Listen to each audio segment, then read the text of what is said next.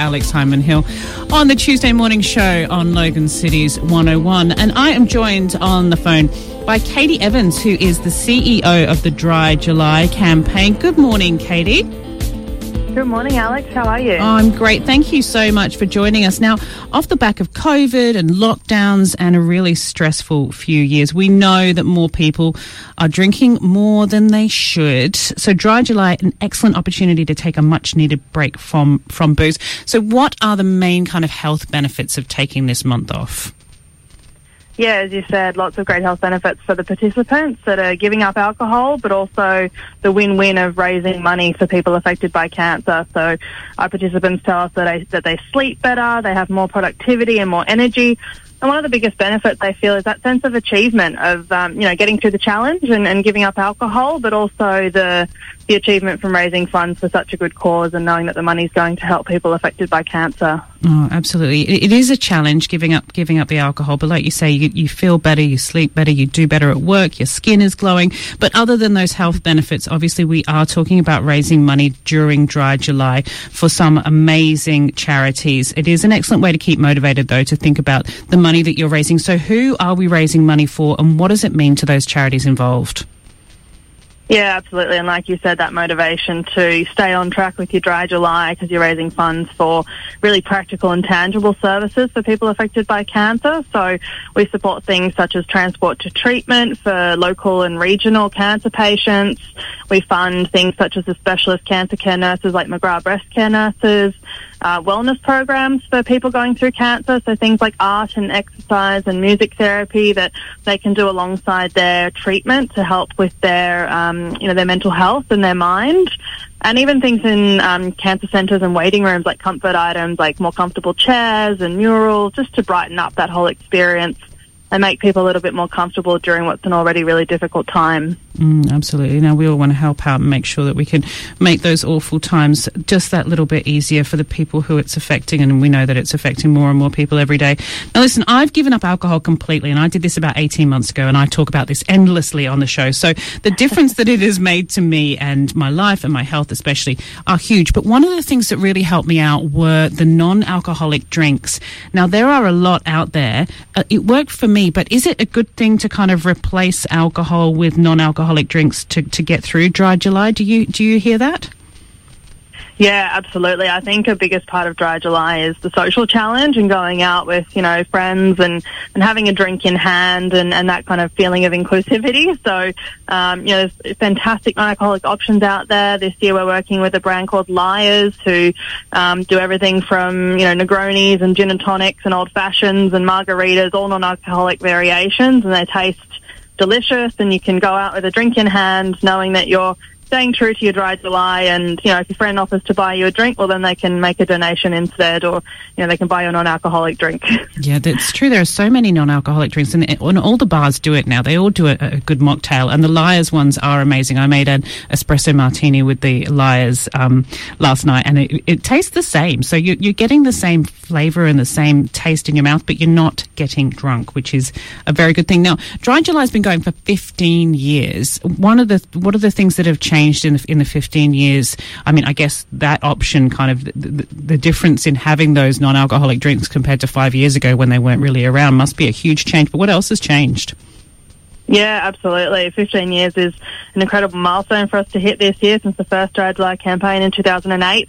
And it just started as a challenge between mates and they wanted to raise enough money to buy a TV for the waiting room of their local cancer centre and um, it got on on um, ABC with Adam Spencer on that first year, and he just you know spread the word to his listeners, and they ended up raising two hundred and fifty thousand dollars that first year, supporting one organisation, and since then we've gone on to support more than eighty cancer organisations across Australia.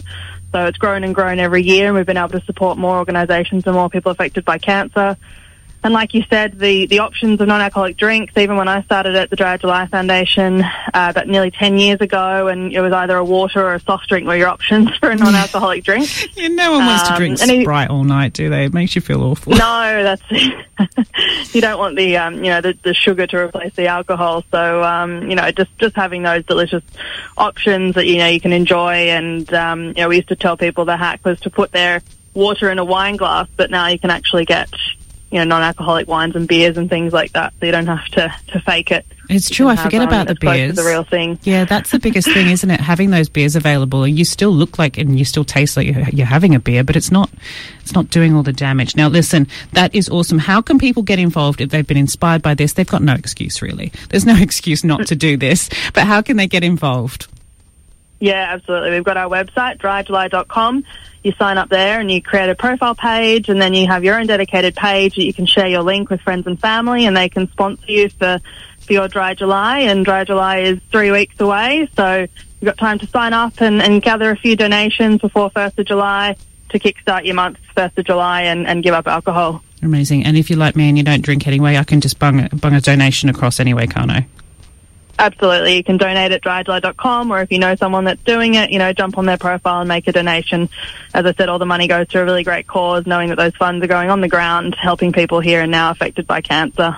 That's fabulous, Katie. You do amazing work. Katie Evans, the CEO of the Dry July campaign. Thanks so much for joining us this morning.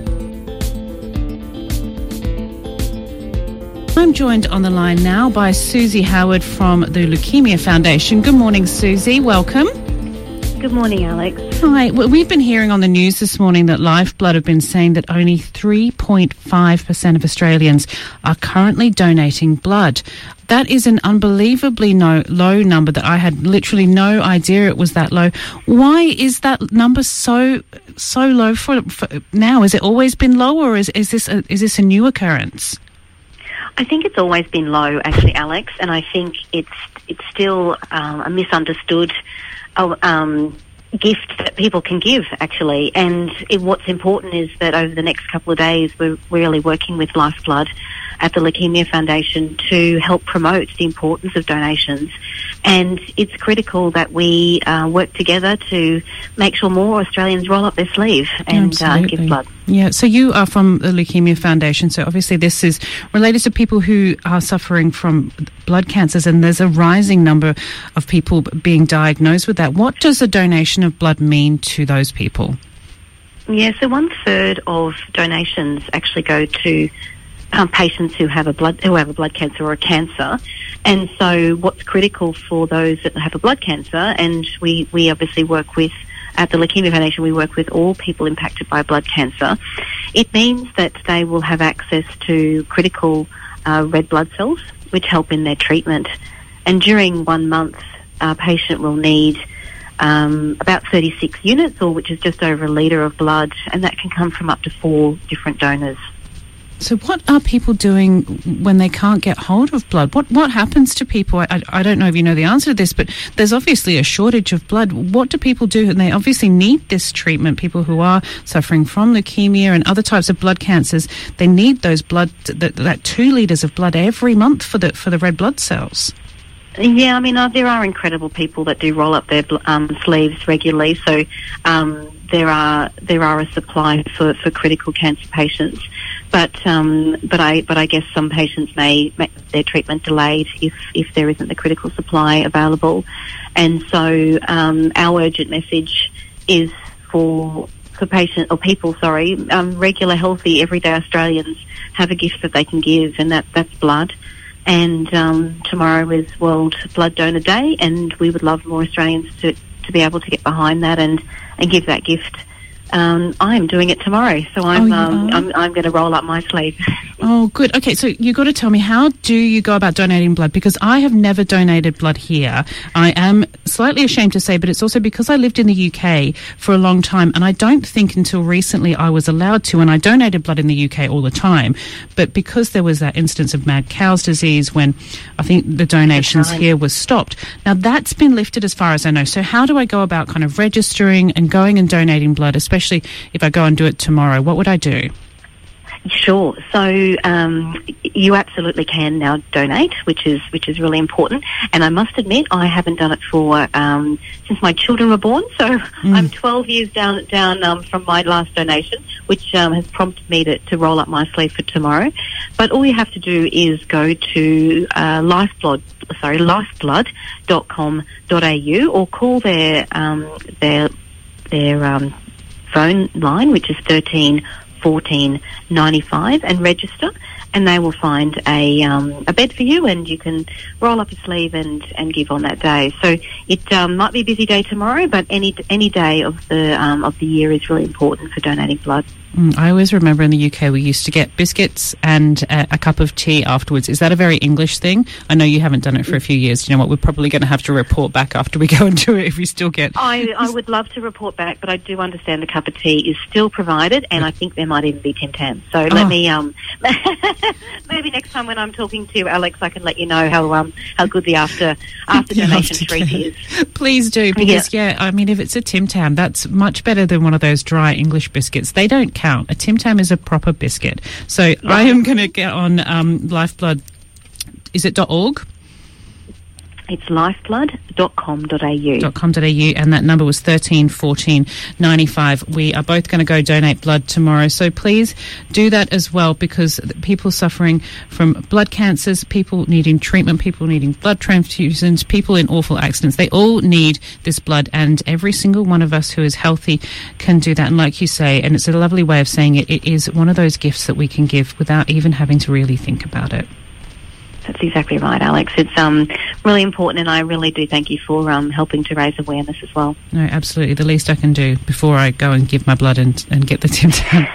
Susie Howard from the Leukaemia Foundation, thank you so much for joining us today and for helping to raise awareness of that and encouraging people to go out and donate blood on that World Blood Donation Day. Thanks again, Susie. Thanks, Alex. See you later. Bye. Simon Holt from My City Logan on the line. Good morning, Simon. Good morning. I'm still, I'm still moving around to that tune you had on. That's, I know. I didn't want to cut it short. We want to play a lot of Adele, but I wanted to get to you and try and fit you in and make sure I talk to you this morning too. We'll play some more Adele later. But yeah, that's a great one. That's the, oh my god, Adele, I love it. Right, It's looking at your paper. Yeah. Get you moving. Get moving, get moving. Right, Logan is now No, Queensland's. not you get moving. Oh, me? Get you moving. Oh, I'm always moving. I'm always no. bopping around in here. I've had too much black coffee this morning. I'm, I'm always jumping around. Oh no! Well, I'm popping it, uh, my eyes over your um, your paper this morning, and I saw the online version that came out last night as well. That said Logan is now Queensland's default capital. What is being done about it, and what can we do about it? What does this mean? That's heavy, isn't it? I mean, Hmm. that's uh, that's it's not a crown that we really want.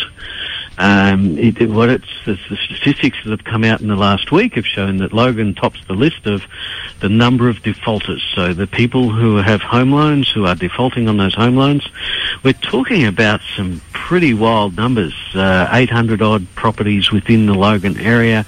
People are 30 days or more behind on their payments. Obviously, the next step there is that they end up defaulting on those payments and the bank comes in and repossesses a property. That doesn't happen very often. We're still a way away from that.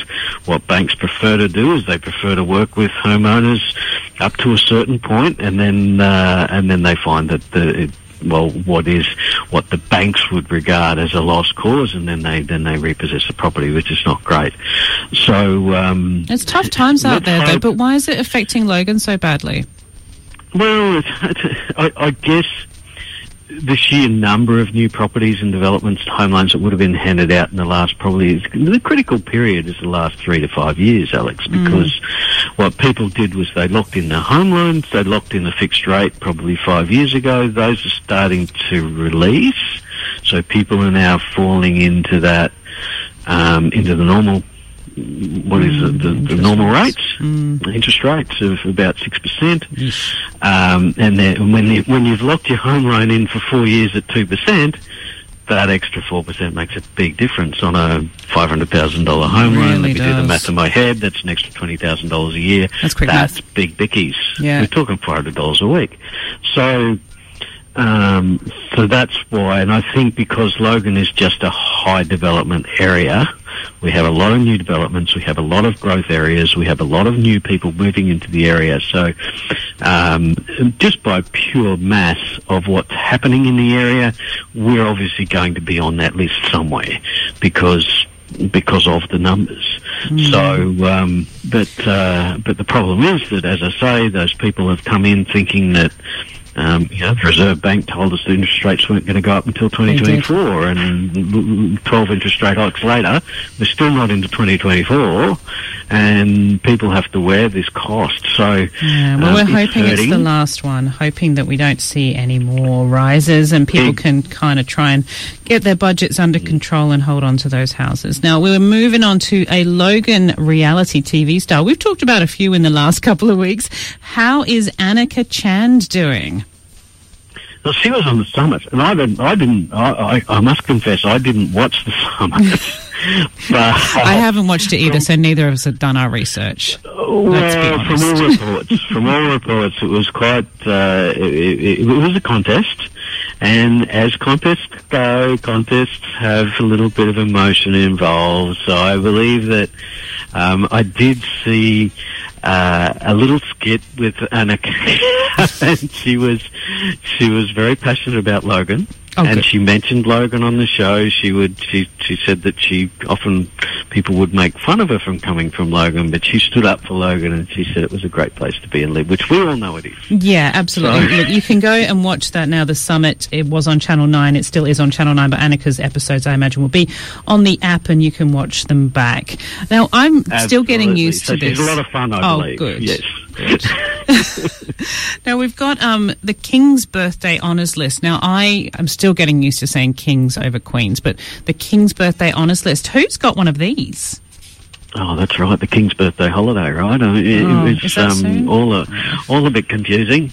Really, um, but it but it is it is what we we have now, and uh, yes, we had Logan, a Jimboomba vet. Mm um, was named in the King's Birthday Honours List. This is Dr. Philip Moses, and uh, he has done some pretty groundbreaking research, I believe, into ways that they um, work on koalas, kangaroos, and a particular type of dog. And I, am not even going to try to pronounce the type of dog, but what is it? Little French bulldogs, those sorts of things, oh, with the little, with the with the smushed up mouth. The smushed up face, those, yes, the poor thing. Those, those, those, types of dogs. He's done some work on how to, how to, um, I guess, uh, create a better quality of life for those types of dogs. So yeah. that's his passion, and the work that he's done over thirty odd years, and uh, uh, he's only recently, recently retired. He's still an adjunct professor at UQ. Um, but yeah, Dr. Moses has uh, has really put his life into the welfare of animals, in particular our native wildlife. So he's he's on that list, and uh, and and if you read through his bio, well deserved. Yes, well done, Dr. Moses. That's awesome, and there's such a gorgeous picture of him with a koala there. Oh my God, I love them beautiful. so much. And last but not least, the robots are coming to take our jobs what is happening. I've used AI this morning. I used the Chat GPT to um, find out the answer to the question of why there are so many love songs. You found is that what you asked it? You asked. Yep, my daughter asked me. She said, "Why are there so many songs about love?" And she kind of rolled her eyes and made a bit of a vomit noise because she's twelve. And what did the and what did the computer tell you? It gave me a long list of reasons. It gave me like five really detailed reasons. It was market demand, relatability, um, a, a, a unifying thing that love brings us all together. It it described it a lot better than I could. so I just read that out. Well, so that so AI can practically do my job already. Wayne has a bit of a crack at me in this article, and he, he, says that because because I'm fascinated with AI, and I, I, I, I grant you that there will be a role for AI in journalism. It won't be plagiarism, but there will be a role in terms of research, and I think you've probably outlined that there in what you've just said is that there is a place for AI and what it can do to help us in our jobs, our roles, our knowledge, everything. Mm. Um, so I've been, uh, and, and, he's right. He says in his article, I've been banging on about it, and I have been banging on about it. So he went away and he, he's never used it, so he used it and he said, write me a poem about the famous Whiny Wayne. it did.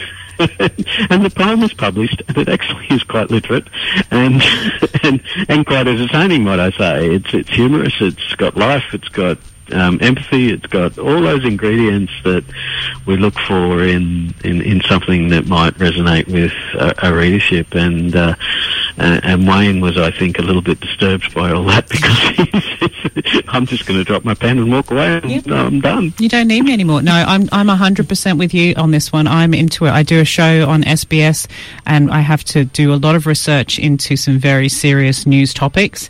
And AI helps me no end. And I did actually use it as well to talk to a professor of AI about AI. And I said, I've I, I've done the research using AI.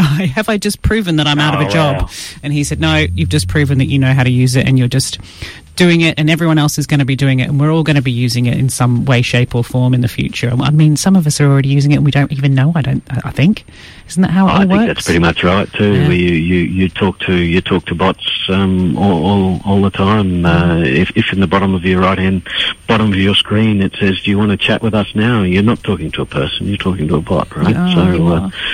uh, these things are here to help and assist us in our duties, not to take over. absolutely Let's hope. we'll embrace the future we were scared about the year 2000 not so long ago and all the computers jumping Oh, up it was off gonna- the everything was going to break. it was, wasn't it? Everything was just going to stop. Oh, we worry ourselves silly about nothing.